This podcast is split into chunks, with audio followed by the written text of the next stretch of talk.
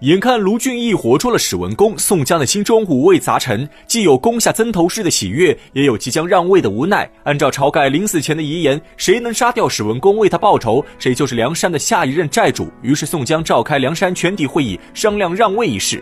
卢俊义一听，却坚决推辞不就。卢俊义心中清楚，宋江是梁山当之无愧的大哥，晁盖的遗言根本没有什么约束力。如果自己真的敢抢宋江位置，必定会受到梁山众人的围攻。于是，卢俊义明哲保身，死活不同意当梁山话事人。吴用见状，对着周围头领使个眼色，众人纷纷出言劝阻宋江，就连刘唐都站出来表示，晁盖当初上山时就想把梁山之主让给宋江，如今晁盖已死，宋江上位是理所当然。众人纷纷附和。可宋江为人最重名声，晁盖既然留有遗言，宋江没有抓到史文恭，那他这个梁山大哥的位置就名不正言不顺。为了解决这个问题，宋江很快就想出一个两全其美的办法。他表示，梁山最近正缺钱粮，而在梁山东边有两个州府，一个是东平府，一个是东昌府。现在他和卢俊义各领一队兵马去攻打这两处地方，谁先攻破城池，谁就是山寨之主。众人听后皆无异议。于是宋江抓阄分配，结果卢俊义抽到了东昌府，而宋江抽到了东平府。接下来，宋江开始调兵遣将。为了体现自己的公正性，宋江和卢俊义各自带领一万兵马和二十五位头领。宋江这边主要战将有花荣、林冲和徐宁。而卢俊义那边的阵容就豪华许多，不仅有呼延灼、关胜、索超和杨志等武将，更有军师吴用和公孙胜相助。再加上卢俊义的武功天下无敌，从阵容上看，卢俊义的胜算明显要高出宋江许多。这也正是宋江的用意，那就是要借此来堵住众人之口。分配完毕后，宋江和卢俊义互相告别，各自带领兵马下山征战。先不说卢俊义情况如何，只说宋江带领兵马来到东平府附近的鞍山镇驻扎。宋江想着先礼后兵，于是派遣玉宝寺和王定六先去东平府下了一封战书，大概意思是梁山好汉想到东平府借点钱粮，希望他们能慷慨解囊出手相助。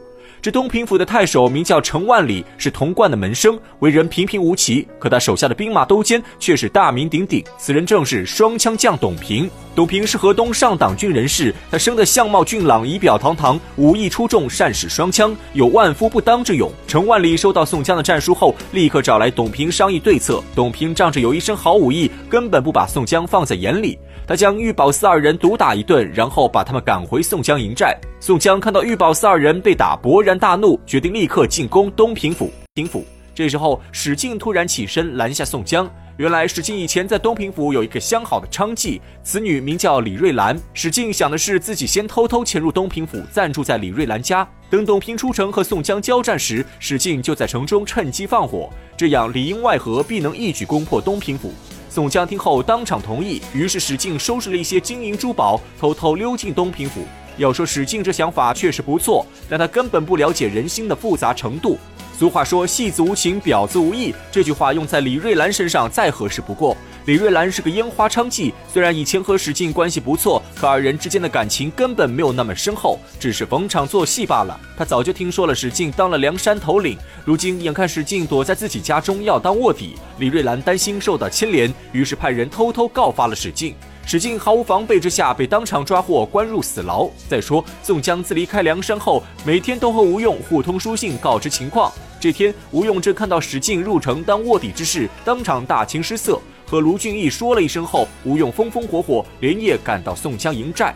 一见到宋江，吴用就告诉他史进有危险了。眼看宋江不明所以，吴用为其细细解释一番。吴用精通世故，深谙人心，他知道娼妓之家最是薄情寡义，有钱时笑脸相迎，落魄时冷嘲热讽。而史进这次入城背负着重要任务，事关对方身家性命，李瑞兰为了自保，肯定会背叛史进。宋江这才知道自己欠考虑，害了史进。急忙询问吴用下一步该如何打算。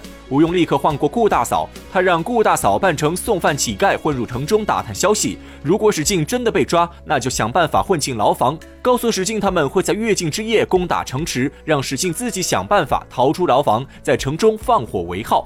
所谓的月尽之夜，指的是在农历当月的最后一天。顾大嫂听后，立刻按照吴用吩咐行事。等他进到东平府，果然听说史进被官府抓获。既然史进被抓，顾大嫂便按照计划行事。她假扮成一个送饭的农妇，骗过守门的狱卒，顺利进入牢房。但牢中人多眼杂，顾大嫂只来得及告诉史进，月尽夜打城，让史进自己逃脱。还没说后续计划，就被狱卒赶出牢房。史进仓促之中只记住月敬业逃狱这一个关键信息，也是事情凑巧，当月正好是农历三月，总共有三十天。二十九晚上，两个狱卒在牢中聊天，有一个记错日子，把二十九记成了月敬业。史进在牢中猛然听见狱卒提起月敬业，立刻想起顾大嫂的吩咐，于是史进当晚趁着狱卒喝醉，突然发难，打倒了牢房狱卒，救出了牢房中的所有犯人。众人躲在牢中，只等梁山派人接应。顾大嫂一看史进记错了日子，提前起事，在城中心急如焚。可宋江大军未到，他也无计可施，只能听天由命。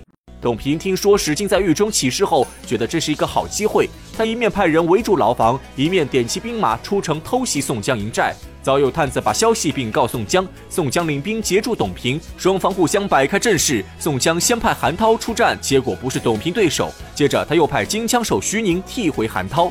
徐宁和董平交手五十多回合，不分胜败。宋江看董平气宇非凡，有心收服董平，又担心徐宁有失，于是鸣金收兵。可董平是个火爆脾气，看着徐宁撤退，仍然不肯善罢甘休。他挺起双枪，孤身一人闯入宋江阵中。宋江立刻派兵包围董平。要说这董平果真是体力过人，从早上一直杀到下午，竟然丝毫没有疲惫之意，反而越战越勇。也多亏宋江爱惜董平之才，只想生擒董平，不想杀他，这才给了董平喘息之机。看着天色渐晚，董平不再恋战，手持双枪杀出重围，返回东平府。